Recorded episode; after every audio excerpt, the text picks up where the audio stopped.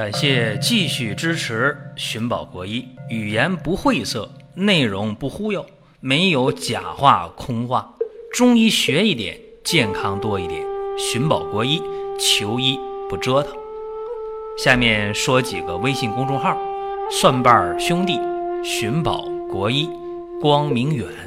各位在公众号里，我们继续缘分。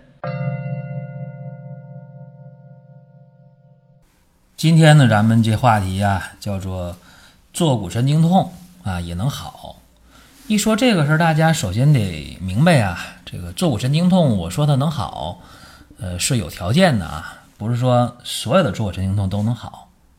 在讲坐骨神经痛之前，咱们先不去细分啊，说哪一种坐骨神经痛能好，咱们先说的是坐骨神经是啥？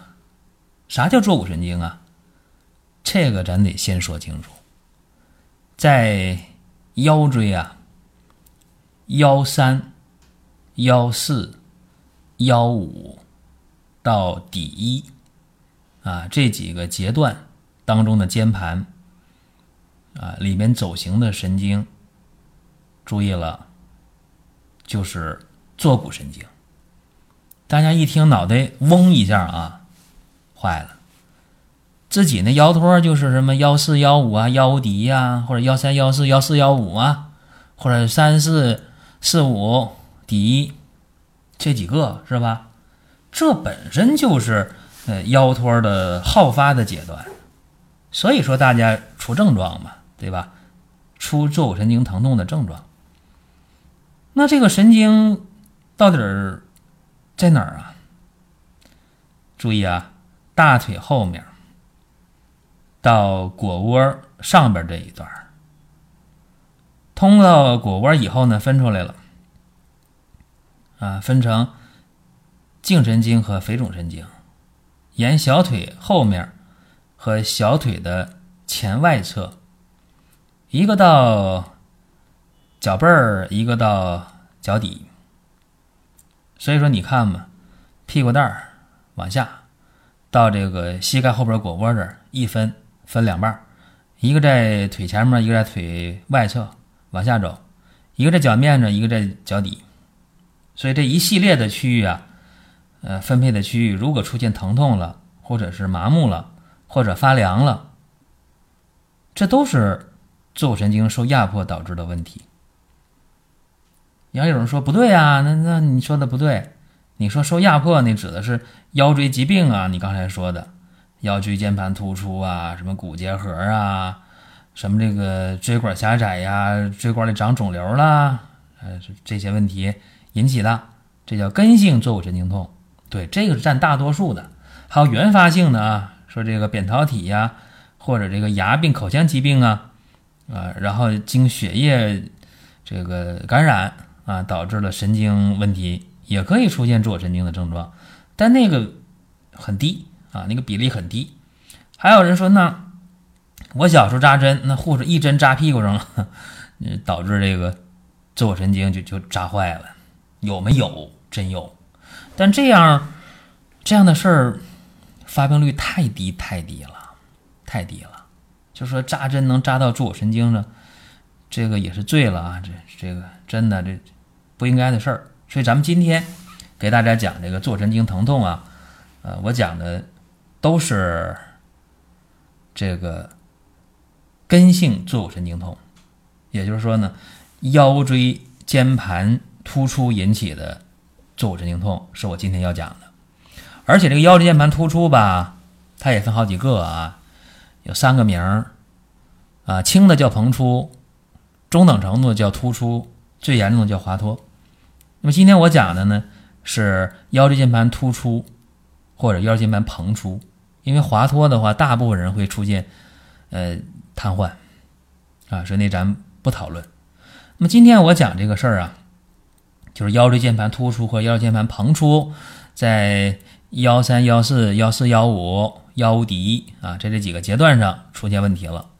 那么会有什么症状呢？腰部啊、臀部啊、啊大腿后侧呀、小腿外侧前侧呀、脚背儿啊、脚底呀这些部位。出现了这个酸呐、疼啊、麻呀、木啊、凉啊啊这些问题啊，一般是一走路的话就加重，或者严重的话一咳嗽、一打喷嚏那都疼啊。还有说这边一使劲儿排大便那那也疼的啊，这都有。严重的话啊，会出现跛行啊，说一条腿就瘸了啊，说的很通俗啊，不好听，但事儿是这么个事儿。再严重的啊，还有出现肌肉萎缩的现象啊，就一条腿粗一条腿细，出现这样的问题。那这个事儿啊出现了，呃，咋解决呢？大家过去呢吃一些像这根痛平啊，啊，吃一些双鹿灭痛啊，这都是。呃，常用的一些治疗方法吧。那么这个疾病的治疗呢，刚才我说了，呃，一个是腰椎间盘突出啊，对，还有一个就是腰椎的骨质增生，这两个比较多见。那么腰椎间盘突出或者膨出的话呢，是呃椎间盘的纤维环被破坏了，髓核呢向后方突，一下子压迫了神经根了，然后产生那种呢无菌性的炎症，刺激这个坐骨神经。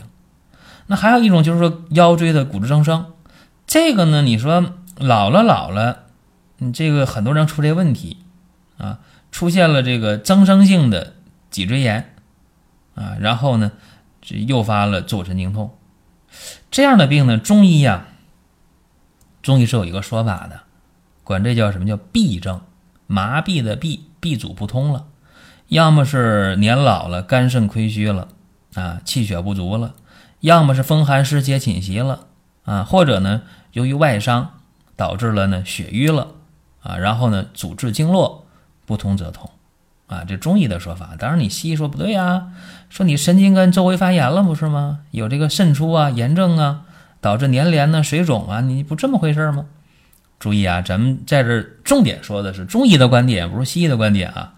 这个病出现之后，你就知道它是堵了，是不通了，是有这个瘀阻。啊，瘀滞不通了，血瘀了，痰阻了，是这么一个病。所以中医解决这个病的思路很简单，就是呢，活血化瘀啊，去疏通经络啊，这是中医的一个思维的方式啊，它和西医是不一样的。那么本着这个理念啊，我们有一个治疗的方法，就是你西医啊，呃，拍片儿啊，做这个腰椎的 CT 啊。哎，一下就确诊了哦，腰椎间盘突出压迫坐骨神经啊，出问题了。好啊，知道了，用这活血化瘀啊，疏通经络的方法治这个病。那么具体的用药应该怎么用呢？这是下面我要说的重点。我在讲这个问题之前，也希望大家呢理清一个思路，就是说我们给大家讲的这个东西，你可不可以照搬照抄，原封不动拿过来用？这就有先决条件的啊，不建议大家拿出去用。为什么？因为你要知道自己的情况是否适合。你咋知道你适不适合呀？就要求你有中医中药的基础。如果没这个基础，你别乱比划啊！你说我拿这方就用，呃，不建议。这只是给大家呢去呃启发一个思路，叫做抛砖引玉吧。啊，说大家遇到问题了，还是到医院去治。当然有人说，那我到医院去遇到的糊涂虫，谁也治不好我病。现在逼得我没办法，自己拿着医书，自己学习，自己治病。呃，理解你的心情，但是我还建议啊，说天底下好大夫有的是，糊涂虫也不少啊。你得遇到明白人给你治。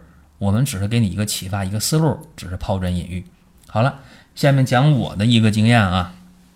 呃，我多的不说，以前的不提，就是近一阶段啊。上个月，上个月呢，我一个亲属啊，呃。出现这么一个事儿啊，早上睡醒了啊，我一个远房的表姐，今年呢五十挂零，啥情况呢？啊，上个月有一天早上起来了，哎，想上厕所，发现这腿从床边儿啊想下床，一翻身起来想下床吗？屁股一挪，发现这腿不行。啊，左腿够着拖鞋了，右腿不行，哼，右腿不好使。哎呀，右腿怎么不好使了？使劲动个疼，哎，不行不行，喊家里人啊，让我那个表姐夫和我那个外甥，哎呀，一喊，这爷俩就把他送到医院去了，就怕是脑血栓。到医院，好家伙啊，三口人一通检查，什么呃脑 CT 呀、磁共振呐，又是 X 光片啊。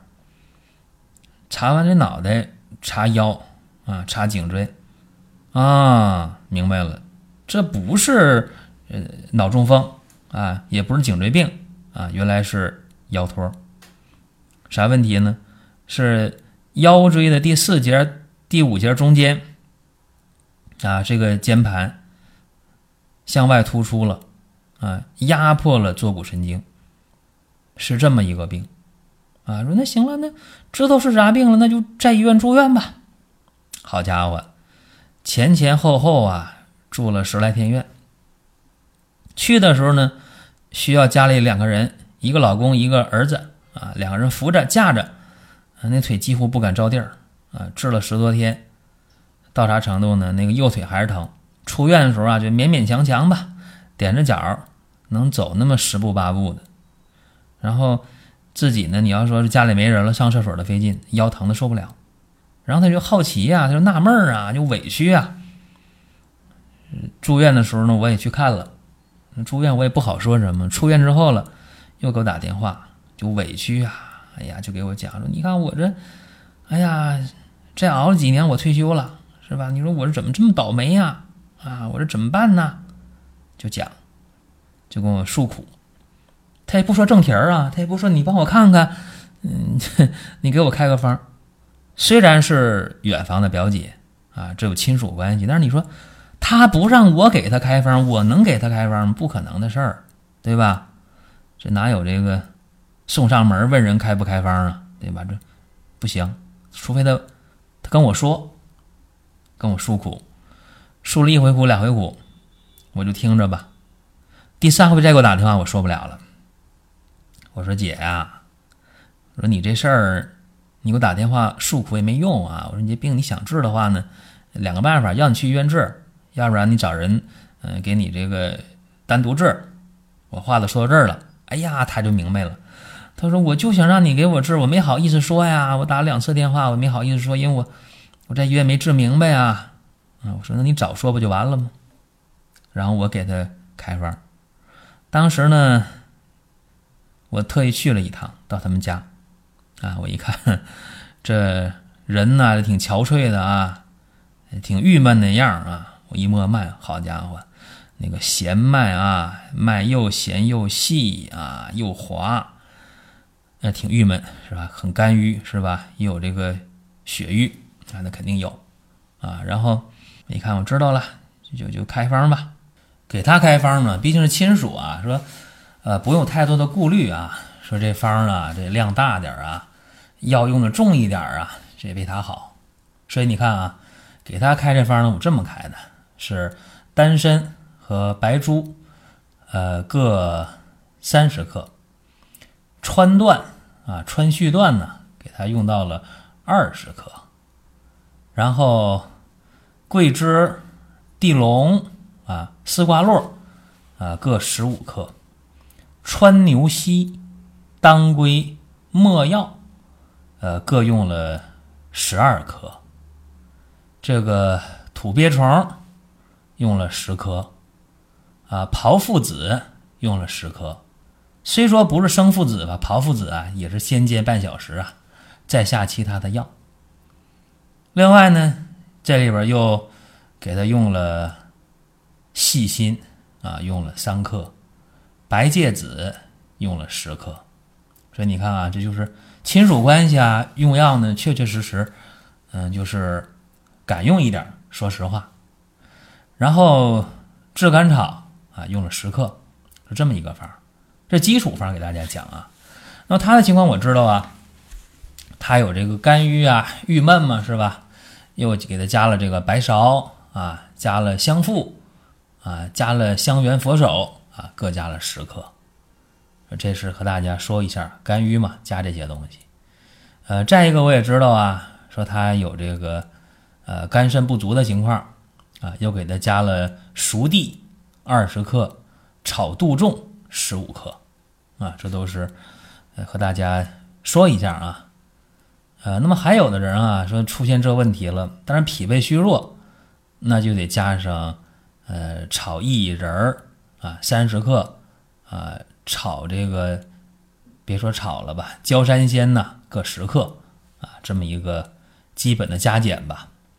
怎么煎这药呢？也简单呢，每天一副药呗，呃，水煎三次，然后呢分成呃分成三份儿啊，煎三次的药液混到一起啊，然后每次呢啊喝上一百五十毫毫升啊，一天分三次啊这么喝。另外呢，他这煎剩的药渣啊也别扔啊，用这个药渣呢装到这个纱布袋里啊，在这个腰椎局部呢给它热敷。啊，喝药呢，这边热敷，凉了没事儿，凉了在锅里边蒸一下啊，热了拿出来继续敷啊。热敷的话，十到十五分钟，一天热敷三次这药渣，然后这个药呢，一天喝这么三次啊。我一共给他开了十五副药，上个月的事儿啊。前两天呢跟我说了啊，说准备呢再抓十五副药。我说那有效没效啊？他说没效，我还抓药干什么呢？啊，我说有啥效果呀？他说啊，呃，反正再抓药的话，自己去药店就行了啊。我说那你行，你腿是不疼了是吧？腰着不疼了。我说你呀，还得悠着点儿啊。虽然是见好啊，但是呢，不能大意啊。这我给他这么一个建议啊。我说你再用上十五副到二十副药吧，然后好好养一养。这前前后后呢，呃，从住院开始算吧，到喝完这十五副药，再喝十五到二十副药。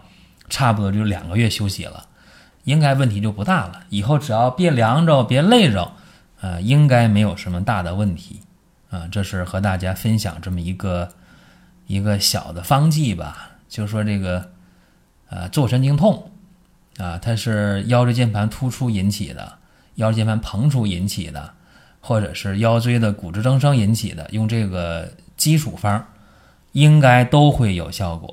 但是具体该不该用、怎么用，呃，大家最好还是找临床医生啊，不建议大家呢贸然去用啊。就是我把这话说的很细，呃，希望各位呢能够去把握这个尺度啊。再有呢，最近我这表姐也惦记我这个多仙膏，然后我也说了，我说你来拿吧，你自己来拿吧。他说没问题啊。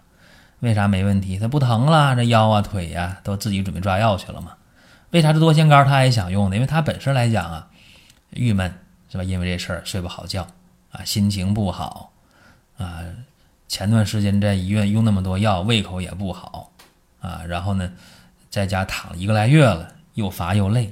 所以说他你用这多仙膏不也适合吗？是吧？身上有劲儿，不乏不累，吃得香，睡得踏实，心情好。你看这今天多少人呢，都适合用这个多仙膏啊！所以说呢，希望大家呢也对号入座吧，到咱们的商城里去看一下这多仙膏啊。好了，各位，今天内容呢就这么多，想听什么啊，给我们留言。各位，下一期接着聊。